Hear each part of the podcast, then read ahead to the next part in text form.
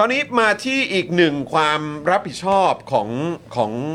ประยุทธ์หน่อยไหมฮะอะเออของพลเอกประยุทธ์หน่อยละกันก็คือกลาโหมฮะ ครับ กะกะลาอย่าอย่าลากเสียงนานฮะอะกะเรียกให้มันลาโหมชิดฮะชิดกันกะลาโหมอย่าไปเรียกกะลาแล้วครับโหผมไม่ได้ อ้าวกะลาไม่ได้ไม่ได้เดี๋ยวเดี๋ยวเดี๋ยวจะโหมกันอยู่ในใช่ ในกลานะฮะ ครับ อะกลาโหมครับ ออกคำสั่งให้สันนิษฐานว่า 5กำลังพลเรือหลวงสุโขทัยถึงแก่ความตายนะครับ ครับ เผยบรรจุครอบครัวผู้เสียชีวิตสังกัดเข้ากองทัพเรือครับ ครับ นะฮะอันนี้ก็เป็นประเด็นที่ในสภาก็มีการอภิปรายด้วยนะครับ แล้วก็เป็นประเด็นที่โอ้โหคนติดตามกัน ผมว่าทั้งโลกอะ ครับ ตอนนั้นก็เป็นข่าวแบบข่าวไปทั่วทั่วโลกเลยนะ เกี่ยวกับเรื่องของเรือรบหลวงสุโขทัยนั่นเองนะครับ ล่าสุดเมื่อวานนี้เนี่ยนะครับทางกระทรวงกลาโหมได้ออกประกาศคำสั่งเรื่องสันนิษฐานให้กำลังพล 5 นายบนเรือหลวงสุโขทัยของกองทัพเรือที่ยังหาไม่พบ ถึงแก่ความตาย เพราะสูญหายจากการปฏิบัติหน้าที่ราชการ เพื่อให้ญาติได้สิทธิ์การช่วยเหลือตามพระราชบัญญัติบำเหน็จบำนาญข้าราชการต่อไป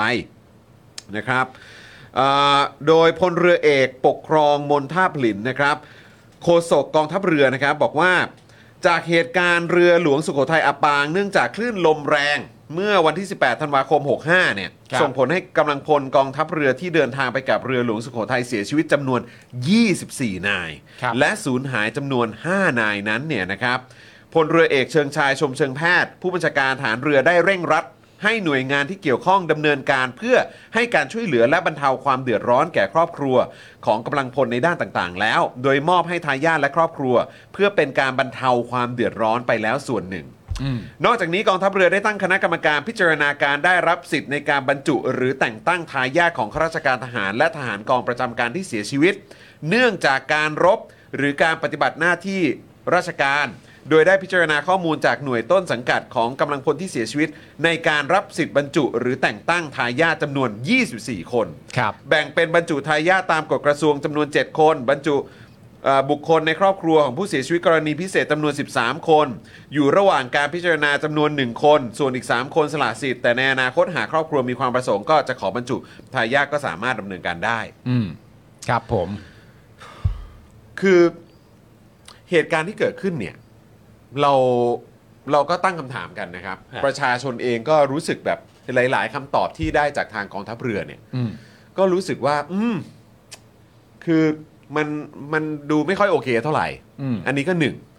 แล้วก็หลาย ๆ เหตุการณ์นะครับ ที่มันเกิดขึ้นจากความสูญเสีย เราตั้งคำถามว่า เอ๊ะมันมันเป็นความสูญเสียที่โดย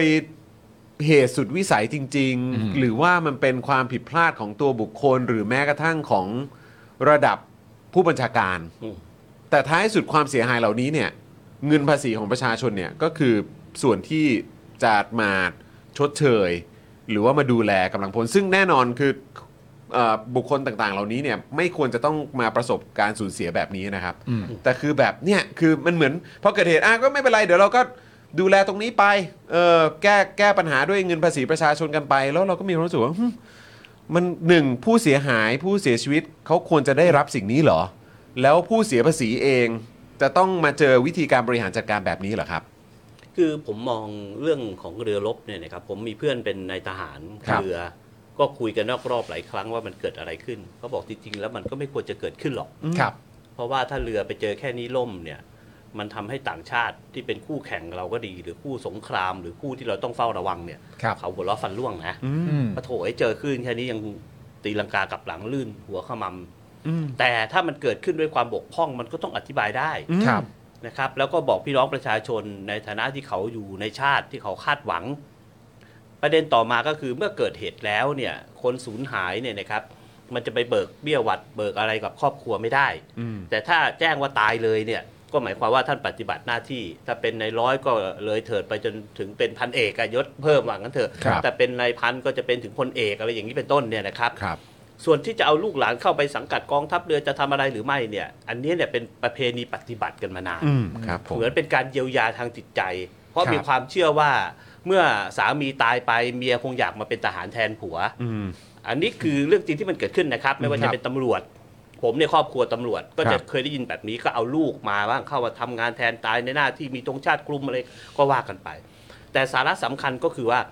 การที่เขาได้รับการเยียวยาเนี่ยมันคุ้มค่าแล้วหรือยังอืมครับที่ถ้าเขาสูมัญเสียเกิดจากความผิดพลาดหรือความประมาทครับ ถ้ามันเป็นเหตุสงครามเรือกำลังรบอยู่รวมรันพันตูโอ้โห สงครามแปซิฟิก นอร์บังดียกคนขึ้นบกแล้ว ยิงขีปนาวุธตายยกลำ ไอ้อย่างนี้อีกเรื่องหนึ่งครับครับ แต่อันนี้มันเอ๊ะมันเกิดอะไรอะเรือมันก็ใหญ่นะเจอคลื่นแค่นี้เองเหรอแล้วที่ผ่านมาเรามีเรือหาหาปลา มีเรือหางยาว มีเรือประมงกันมันจะตายกันเยอะไหมอะไรยังไง มันมันเกิดคำถามใช่ครับเพราะฉะนั้นโดยสรุปแล้วนะครับ กองทัพเรือเนี่ยต้องหาข้อยุติให้ได้ ในสภาพูดกันเรื่องหนึ่งครับ บอกว่าเรือออกไปโดยไม่มีการพยากรณ์อากาศจริงไหมอืมถ้าจริงก็ต้องดำเนินการกับกรมอุตุนิยมวิทยาครับ และ กรมที่เกี่ยวข้องอุทกศาสตร์ของทหารเรือที่เกี่ยวข้องอะไรต่างๆ ก็ว่ากันไปอืมงั้นโดยสรุปเรื่องนี้นะครับเหตุไม่มีใครอยากให้เกิดขึ้นแน่นอนใช่ครับครอบครัวเขาก็ไม่อยากสูญเสีย แต่เมื่อสูญเสียไปแล้วเนี่ย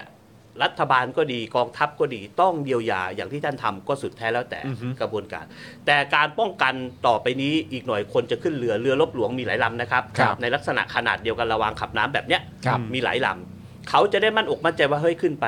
น็อตมันหลุดหรือเปล่าวะวิ่งไปมันจะน้ำเข้าเรือไหมวิธีการเท่าที่ผมฟังผมไม่อยากพูดผ่านสื่อนะครับทหารเรือท่านนี้พูดแล้วแบบอื้อหือ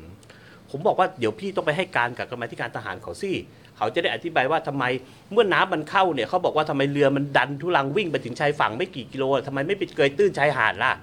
มันอยู่ที่การตัดสินใจใช่แล้วเป็นคนบังคับทุกอย่างบนเรืออเรือมันจะจมแล้วเฮ้ยน้ำมันรั่วมีสองอย่างคือวิ่งลงไปอุด ใต้ท้องเรืออกับสองเฮ้ยดูระยะไมล์ทะเลวิ่งประมาณสักสินาทีถึงชายฝั่ง ลองดูที่ชายฝั่งตรงไหนก็เอาเรือวิ่งเข้าไปเกยชายฝั่งยังมีโอกาสรอดกว่าครับมันอยู่ที่ไหวพริบในการตัดสินใจเหมือนเครื่องบินที่ฟอนแลนดิ้งมาครับเฮ้ยทำไมเขาลงมาขนาดนี้เขาเห็นว่าป่าหญ้ามันลงได้เขาจึงลงน้ำดีกว่า เหมือนที่เกิดในอเมริกาที่ลงกลางแม่น้ำเทมอะไรต่าอ่าใช่งๆครันะบก็ก็มีข่าวเยอะแยะเพราะฉะนั้นเนี่ย ผมจึงบอกว่าบทเรียนแบบนี้เนี่ยรัฐบาลหรือกระทรวงกลาโหมหรือกองทัพเรือต้องเอามาเป็นบทเรียนครับแล้วก็ดำเนินการให้มันเป็นแผนในบทครับว่าเกิดกรณีแบบนี้คู่มือเลยถ้าเกิดกรณีแบบต้องไปแบบนั้นแบบนี้ในพลไม่อยู่บนเรือในพันอยู่ไหมเช็คหรือเปล่าล่ะหรือหรือเจ้านายก็ไปที่ไหนกันไม่อยู่บนเรือ จึงไม่มีคนสั่งการไม่มีการตัดสินใจหรือเปล่าการแก้ไขปัญหาแบบไหนอย่างไร หลังจากนี้ก็ค่อยไปเยียวยาครอบครัวเขา ครับ บางคนเขาไม่อยากจะเป็นทหารเรือก็ได้เขาอยากจะได้เงินก้อนหนึ่งเพื่อจะออกจากกองทัพเรือสัตหีบไป เพื่อจะไปทำงานที่อื่น อันเนี้ยต้องเอาให้ชัดนะครับ ก็อย่างน้อยเนี่ยก็ไม่อยากให้เกิดขึ้นแบบนี้แหละครับแต่ว่าถ้ามันแก้ไขได้มันมีรถแมพว่าเฮ้ยเราจะต้องเดินแบบนี้เราวิ่งแบบนี้เราไม่ล้มแบบนี้เราไม่เจ็บแบบนี้ มันก็ควรจะทำอะครับแต่นี่ไม่รู้อะไรเลย คืออย่างเรื่องงบประมาณหรือว่าเงินภาษีของประชาชนที่จะเยียวยา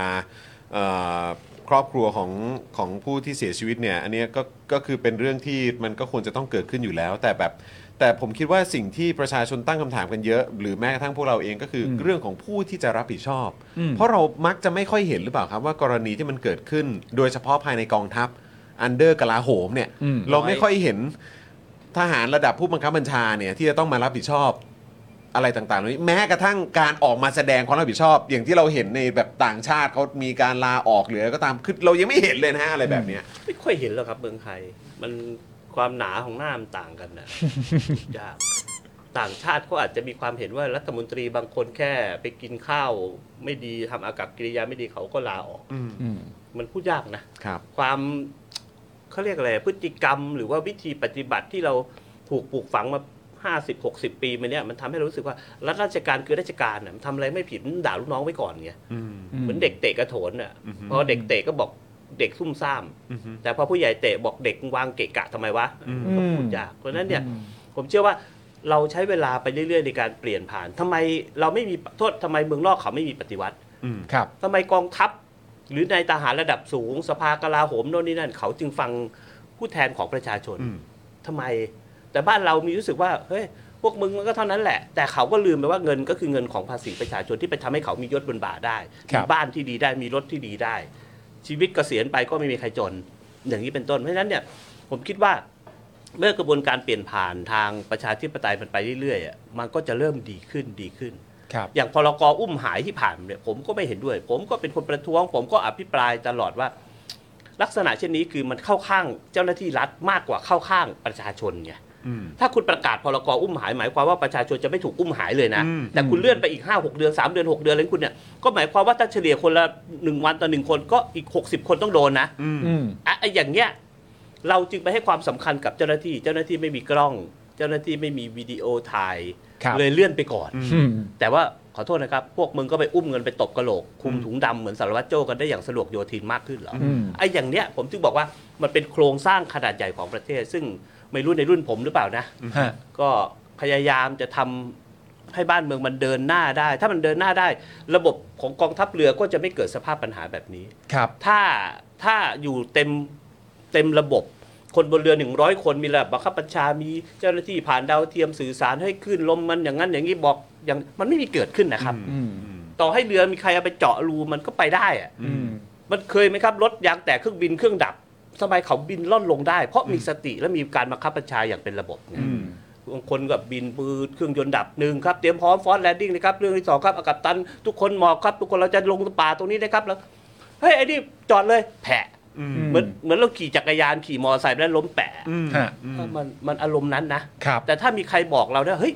ขี่ไปข้างหน้าหน่อยดิเวลาเราไปต่างจังหวัดเราเคยเห็นไหมครับที่มันเป็นเนินทรายขึ้นไปเวลารถเบรกแตกอ่าให้รถวิ่งขึ้นไปอะเห็นไหมแสดงว่า เขารู้เลยว่าฉุกเฉินมันต้องทำแบบไหนหนึ่งสองสามสี่ห้าแต่ที่เจอคลื่นลม ซึ่งผมก็ไม่รู้ว่าเป็นอะไร เพราะกองทัพก็ไม่ได้บอกสิอืมใช่ว่ามันเกิดอะไรขึ้นไงคืออันแต่นี้เราก็คิดป็นแบบเฮ้ยเราไปถึงข้างหน้าเราน่าจะไปได้ปะล่ะเพราะมันหาดบางสะพานมันก็อยู่ใกล้ 40 50 ไมล์ทะเลเลยนั่นแหละฮะกดเต็มคันเร่งเลยนะไม่ยัดเข้าไปเกียร์หนึ่งเรือรั่วก็รั่วไปก็วิ่งไปให้มันเกย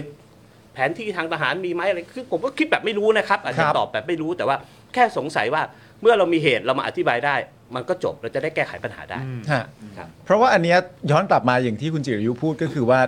ประเด็นเรื่องสาเหตุที่ทำให้เรือล่มเนี่ยนอกจากกองทัพที่เคยออกมาบอกก่อนหน้านี้ว่าเป็นเพราะน้ำเข้าแล้วเนี่ย ซึ่งจริง ๆ ก็บอกตั้งแต่วัน 2 วันแรกแล้วและหลังจากนั้นพอระยะเวลาผ่านมาเป็นเดือนเป็น 2 เดือน ก็ยังคงจะให้คำพูดกับเราเหมือนเดิมว่า มันก็เป็นเพราะน้ำเข้าอยู่ดี แล้วเราก็มีความรู้สึกว่าเราไม่ได้ข้อมูลอะไรต่างๆนานาเพิ่มเติมเลย อย่างเช่นประเด็นที่คุณจิรายุพูดประเด็นเรื่องแบบ การสั่งการการอะไรต่างๆนานา ก็มีการขอร้องแม้แต่ตัวประชาชนก็ถามหากันว่า อยากได้ยินน่ะอยากได้ยินคำสั่งการ อยากได้ยินการตัดสินใจจะไปที่ใดจะกลับที่จะจอดจะทิ้งสมอจะอะไรต่างๆนานา ก็อยากได้ยินมันจะได้หาตัวคนมารับผิดชอบได้ เพราะฉะนั้นประเด็นเรื่องถ้าจะแสดงความจริงใจเนี่ยความจริงใจควรจะออกมาพร้อมกับข้อมูลที่เต็มใจจะให้ แต่มันไม่มีเลยคุณจิรายุ มันคือยากจังบาอะ บางทีหน่วยงานความมั่นคงก็มักจะบอกว่าเฮ้ยบางเรื่องอย่าไปพูดเยอะเลย เดี๋ยวฝ่ายตรงข้ามจะรู้ความมั่นคงของชาติ อืม ซึ่งผมก็ไม่ได้ติดใจนะครับ ก็เข้าใจได้ถ้าคืนท่านไปบอกว่าก็ไอ้เป็นที่ความน้ำลัมับนเข้าเรือเนี่ยทางการทหารอ่าไอ้ที่น้ำมันเข้าเรือเนี่ยก็เป็นเพราะมันมีรูรั่วอ่าอันนี้ก็เข้าใจได้เด็กๆ ผมก็พายเรือในหนองบ่อยครับน้ำรั่วก็เอาขันวิทย์ออกวิทย์ออกอ่าวิทย์ออกก็มีแรงไงก็วิทย์ไปเรื่อยอ่าๆเพื่อนก็จะแกล้งล่มน้ำเข้าแล้วก็วิทย์ออกถีบมันลงน้ำไปบ้างอะไรบ้างก็เราก็พายเข้าตลิ่งได้ฮะแต่ผมก็เลยสงสัยว่า แล้วถ้าน้ำเข้าเรือแล้วเครื่องปั๊มน้ำล่ะ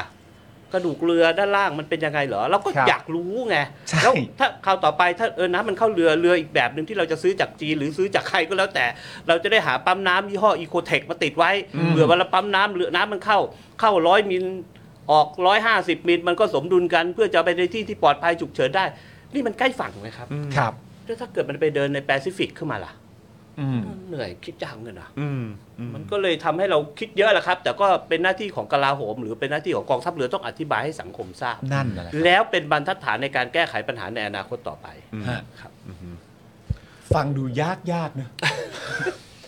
ฟังดูยากยากๆเนอะข่าวแรกเรื่องประเด็นกกตเลือกตั้งประชาชน หรือแม้กระทั่งพักการเมืองก็ดูแลตัวเองกันเยอะ